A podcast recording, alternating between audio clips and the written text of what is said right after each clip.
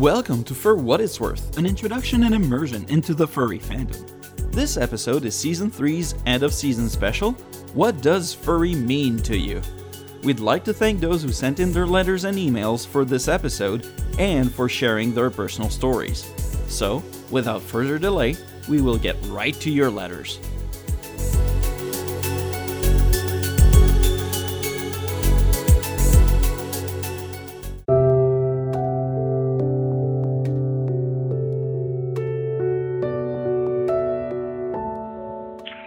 There, for what it's worth, this is Moss. I'm a fox. I am leaving this voicemail thingamajig because you asked what furry means to me and pretty much everyone else that listens to the show. But to me, I guess furry would be it's one of the most accepting fandoms of anything and it's like a giant family.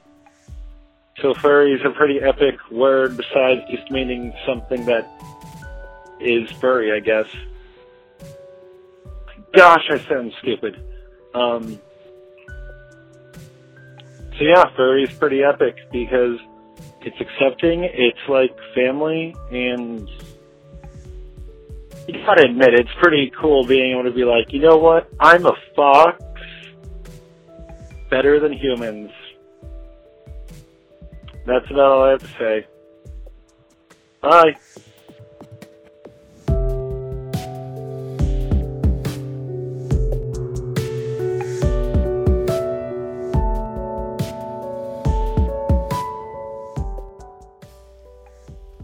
Hello, for what it's worth.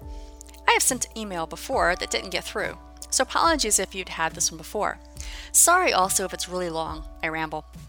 I'm Ed, a standard poodle from the United Kingdom. Hello to you all. I only just got into furry podcasts, and you guys have the best ones I could find. I am reasonably new to the fandom and got really into it around six months ago when I moved house and found myself wanting to meet new people. Needless to say, I loved it and have made some great new friends. The fandom always interested me as I have always been a real anime fan and into cosplay. From there, I saw the fursuits, and this is what brought me into the fandom fully. I have so far made a full suit and a partial, and am in the process of making another partial. I was surprised how the anime fandom has yet to cross over as much, as I find them very similar and both a lot of fun. The fandom is extremely accepting. Because I'm a big personality, I mostly ended up bringing people into the fandom around me anyway, and coaxing shy furs out of their shell. I had a work colleague who once tried to troll a furry site by claiming there was really a pizza trapped in a human body. His lie was so accepted and the people so kind, he felt terrible about trolling the site. Now he loves furries. I wanted to share my feelings on what this fandom means to me. It was mostly the costumes, but one big collection I have is ball jointed dolls and anthro dolls, which I thought would be more popular in the fandom. This got me to really understand that the fandom is exactly what people make of it. It's a collective interest in animals and cartoons, but that goes in so many directions. Basically, there are anthro related things everywhere and in every walk of life, which is what makes furrydom unique. I work professionally in the animation industry myself and enjoy working on anthropomorphic characters for Nickelodeon Daily. I think your podcast is an example of what furrydom should be, which is good fun, good humor, appreciation, and cookies, or biscuits if in the UK. I hope you continue to make many more great podcasts. Also, another random question I have is to Rue and Tugs. If you had to become a, first, a new fursona for a day, then what would it be? And if biscuits disappeared off the face of the earth and you had to invent a new, better biscuit, what would you call it? Sincerely, Edward Fuzzy Paws. Oreos will never die. As for a new fursona, that's deep. We don't know. We've spent years developing and investing in our characters, it's so hard to say. Definitely a dog of some kind.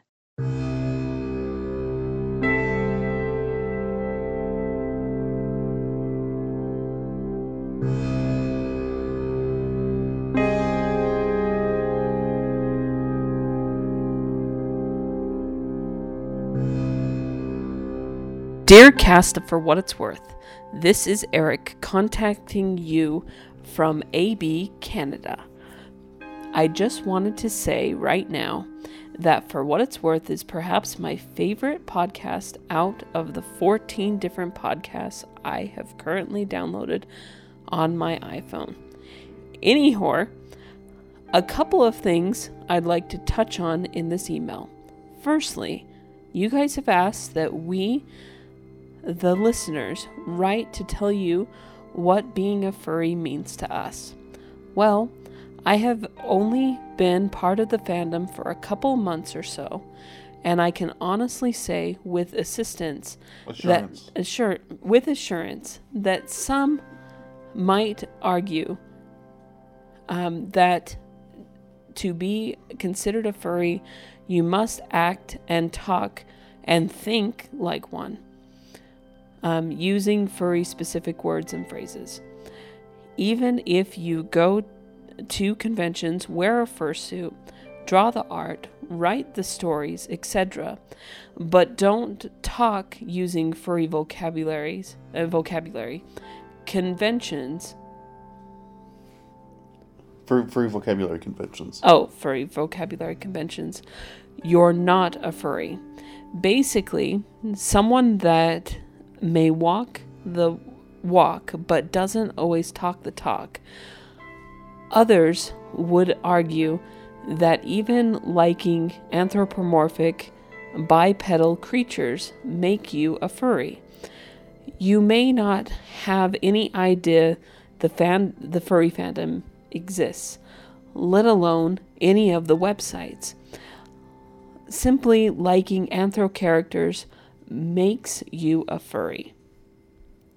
The way I like to look at this is if you do or do not consider yourself a furry is a completely personal matter of opinion. But one of the but one thing that's certain is that we know how to have a hell of a fun time. Secondly, I was listening to some old episodes, more specifically, maybe she's born with it, maybe it's transformation. And at 57:30 on the break, a fantastic remix started playing. The title wasn't listed in the episode description. I was just curious as to what it was and whether I could download it from iTunes Bandcamp. Thirdly, being new to the fandom, I have found myself in a similar situation as Rue was in. To go into a little more detail, I find myself at 16, relatively new to the fandom, and being a closet furry, if you will. Strong values in the parental approval, but was but with beliefs contradicting to theirs. After listening to the episode Oodalali, I asked my my ma her opinion of D&D since it's such a related concept of being a furry. Quote, I think it's weird and creepy and I don't want you playing it. I find myself both amused by the profound ignorance and disappointment and and wrath Rot. wrought and anxiety of the thought of disapproval. I just thought I might bring this up in case any of the other five listeners find them find themselves in a similar situation or the chance that I might give some advice to your lovely folks From. from your lovely folks. Anyways, I love your podcast. Love you guys, and I hope the tomfoolery continues into the foreseeable future. Best of wishes, Eric of Canada. P.S. I picked up and sent you guys some of my favorite cookies slash biscuits, Tim Tams. I hope they arrive soon. The remix you asked about is by DJ Earworm and is his Summer Mash 13 mix.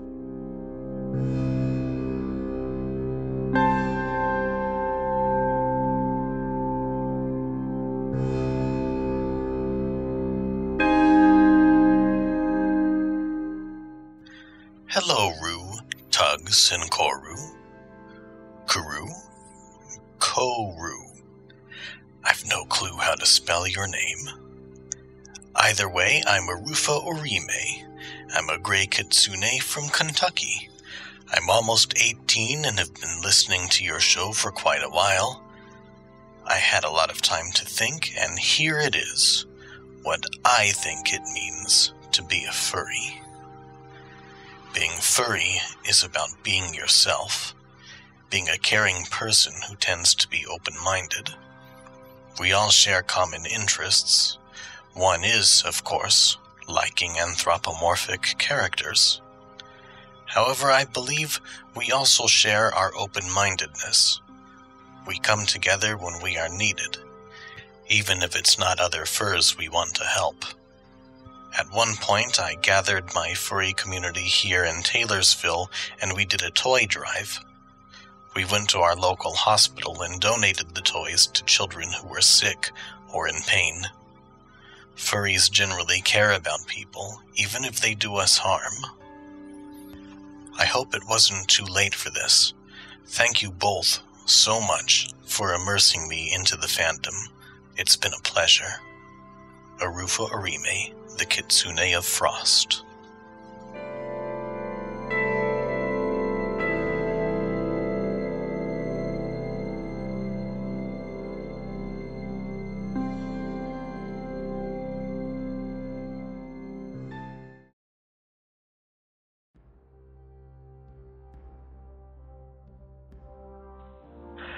Loving greetings for. My name is Michael Wolf, a fox wolf hybrid, and my species is a zebra. What does furry mean to me? It is a community, an exchange of culture and leisure.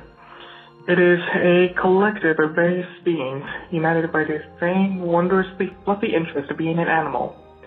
It is an outlet, an expression of one's innermost feelings thereof, be it in visual arts, perhaps literature, or dressing up in a giant fluffy outfit.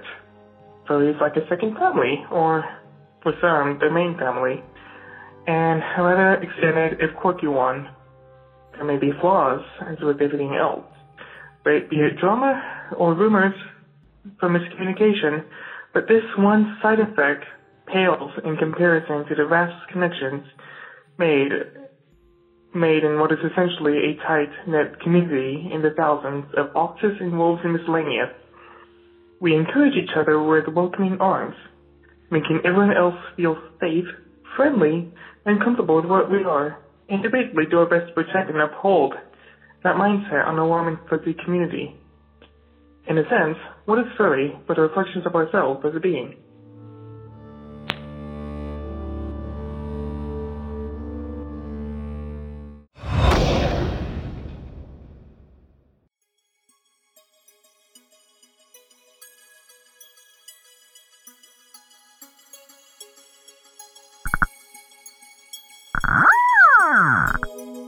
Hailing frequencies open. Smokescale Aquatis here with four bits of celestial trivia for you, the last round of this season of For What It's Worth.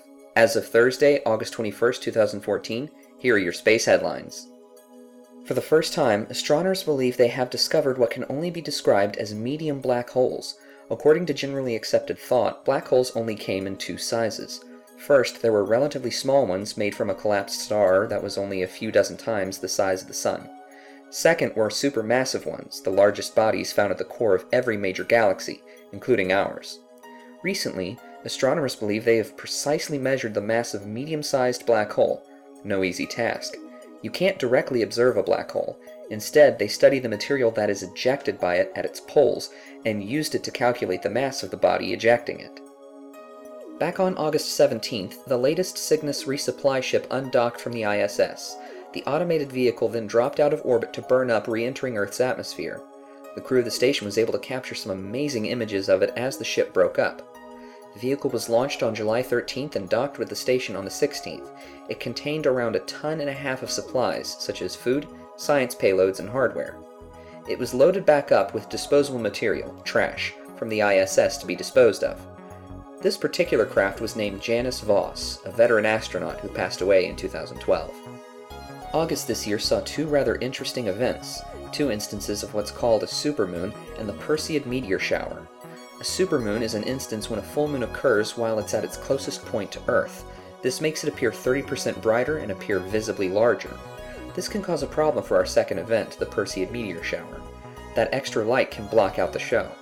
For the uninitiated, the Perseid meteor shower is a regular event that occurs at roughly the same time every year. It's a trail of debris left in Earth's orbital path from comet Swift-Tuttle, called Perseids because the meteors appear to come from the constellation Perseus. If you missed it this year, don't worry, it'll be back next July to August. Back in 2012, a meteorite crashed into the roof of a house in California. After some study, scientists have managed to trace it back to the giant impact that formed the moon 4.5 billion years ago. The theory goes like this Around 64 to 126 million years after the formation of the solar system, a mysterious planet slammed into a very young Earth. This threw shrapnel into space, much of which pooled into what became the Moon. The rest was flung around the inner solar system. Over time, some of it impacted a larger chunk of rock, creating more debris. One of those smaller fragments was put on a collision course with the Earth.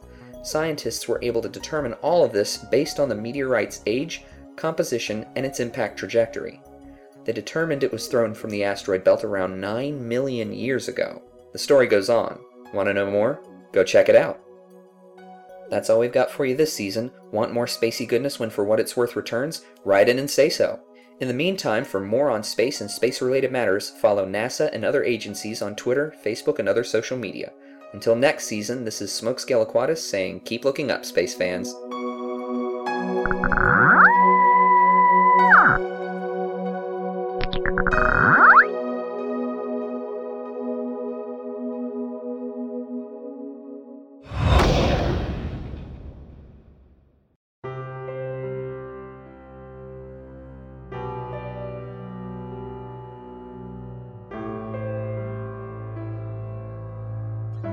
To me, being a furry is about realizing that we are, in some way, just animals. That whether you take our sapient mind and civilization into account or not, we are essentially just one more beast that walks the earth. That we are not innately better than animals just because of what our species has achieved, and that we are in many ways actually quite worse because we have not developed sufficient responsibility for our higher station. If a rat eats another rat's babies because he wants to eliminate genetic competition, that's nature. On the other hand, a human burns down a house full of nuns because the voices in his head tell him to. That is somehow worse than nature. That is abomination. And we are just that abominable creatures, capable of both irrational heights of cruelty and selfless acts of sacrifice and kindness. We are abominable, lonely creatures, we furries. And we furries admire animals for both their simpler, natural, brutal honesty, and yet we also wish they were more like us to share that lonely burden with us. Ashtar the Rat.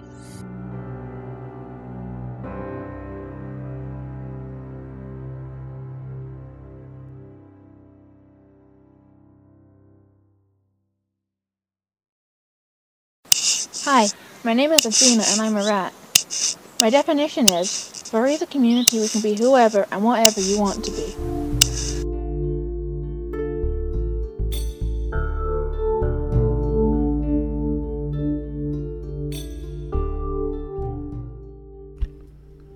Hi there, my name's Hachi. I'm a Shiba Inu, and this is what furry means to me. I haven't been a part of the fandom for long. I'd say it's been about two years or so since I considered myself part of the fandom, but I've known about furries for longer than that. Most of it is a blur, but I remember that one night I was just sitting at my desk on the internet, and then for some reason I felt like Googling furries out of pure interest. I had a vague idea of what furries were, but I knew that they existed and I got curious. Then I wondered if there was any sort of, you know, naughty stuff to be found. And oh boy, I was not disappointed at all. But I wasn't into it as I am now with the fursona and other interests pertaining to the fandom itself. It wasn't until two years ago that I met the weirdest yet bestest friends I've ever had, who happened to notice I was a furry deep in my little fuzzy heart and happened to let me join in on the fun. Thanks to my liking of the fandom now, I've come to realize that I've been a furry ever since I was a little boy without knowing it. I've always been influenced by some form of media that featured anthropomorphized characters. My favorite characters as a child were Mickey Mouse and Blue from Blue's Clues. And a lot of my favorite movies were either Disney movies with talking animals, at, at some point, the Wild Thornberrys movie, and a few times while playing pretend, I picked to be the pet of the family rather than being some uncle. I even remember being jealous, and I still am, of Ash in the first season of Pokemon where he accidentally gets turned into a Pikachu, because I thought it would totally be cool to actually be a Pokemon. I was, and am, also mad that they didn't follow up with an episode that featured Ash as a Pikachu for longer than just the beginning. That's as far as I can go into furry was to me as a child. Now it's much different. Being a furry has become a part of my daily life. Now, furries are the friends who help me realize that there are people who will accept and acknowledge you for who you are. I probably wouldn't be a furry if it wasn't for them. I would still keep to myself about my life, my personal interests, and I wouldn't have someone who, who I know I can talk to if I'm feeling down. Although, in the more general aspect, furries are community people gathered to help each other while sharing a common varying interest and respecting varying interests, no matter how ridiculous we think it may get. Maybe my perspective of furries will change once I'm surrounded by a swarm of them, but not by much, really. Sorry, this is kind of long. It's slightly all over the place. At least it seems that way to me. But it's something that definitely would have not fit into a three minute voicemail. Plus, I'm really nervous about public speaking, even if it is a recording, and I would never be satisfied with the way I sound. Maybe another time I'll lend you my voice. Anyways, thanks for giving this a read and for being an awesome show. Until my next email, Hachi Shibaru. Okay, guys, it's me, Kira. And although I would have adored to have recorded something for you, I have been far too preoccupied with life to do it, so I have been forced to write it out. First, my favorite moment in the show the introduction and continuous use in horror. That is all. Second, what furry means to me. This is a tad difficult, but I think I will go cliche and say that furry means swift friends and long lasting happiness. Now, that's not to say that everything about the fandom makes me happy. It is, after all, a fandom full of young people who think they're invincible, and that does get tiresome. But the friends I have made and keep are ones that I know I will have in my life for a long time to come, and it also feels so good to actually be able to have conversations with people who I admire. This fandom can be great as long as furs grow out of furry adolescence more quickly with each passing generation. One can only hope. Thank you for the cast, and I'm hoping to have many more seasons to enjoy hearing you two talk. Kira the Fox. P.S. Yes, I am happy.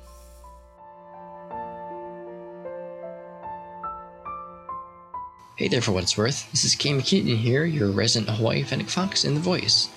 I'm 24 and I've been in fandom for eight, close to maybe nine years now. So, what does furry mean to me? Well, to me, furry means being part of a very unique and one of a kind community, the likes which I feel has no real equivalent elsewhere. While you may have many similar fandoms like anime and bronies, they all have a commercial aspect to it. While we have many influences, we're not tied down to any one franchise or genre or any sort of singular point of source content. As I once heard it described, we are all fans of each other, and I think that makes us very special among fandoms and fosters a sense of family that I haven't really felt elsewhere in any other type of fandom like community. I've been part of a couple other fandoms. I've been a Trekkie for even longer than I've been a furry, actually, and for a time I was a brony, but neither of them fostered the same sense of community and belonging that furry has for me. Furry is beyond just a hobby or passing interest. It is part of me, and trying to imagine my life without it is nearly an impossibility. So consider this a thank you to the entirety of the furry community. You guys are all awesome and don't stop being awesome. The world is a better place with us, giving us weirdos a safe haven to be, to be who we are among like minded and accepting individuals. So, anyway, this is Kim Keaton. As always, looking forward to more awesome content from you guys and wishing you all a happy end of third season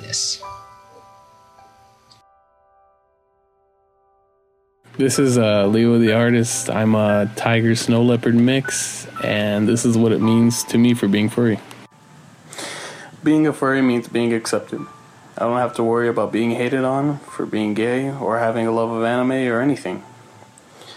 All my life I had to wear a mask, hiding my true self from, from view, from my family, from my friends. But here I'm accepted. And for that, I'm glad I'm a furry. There might be some drama in the fandom, but I love I love being a furry. There are times where I couldn't have turned to anyone else, anyone related related to me at all. The fandom's gotten me through tough times, depression, suicide, and I'm grateful for every fur that helped me out through that, and I'm proud to be a furry.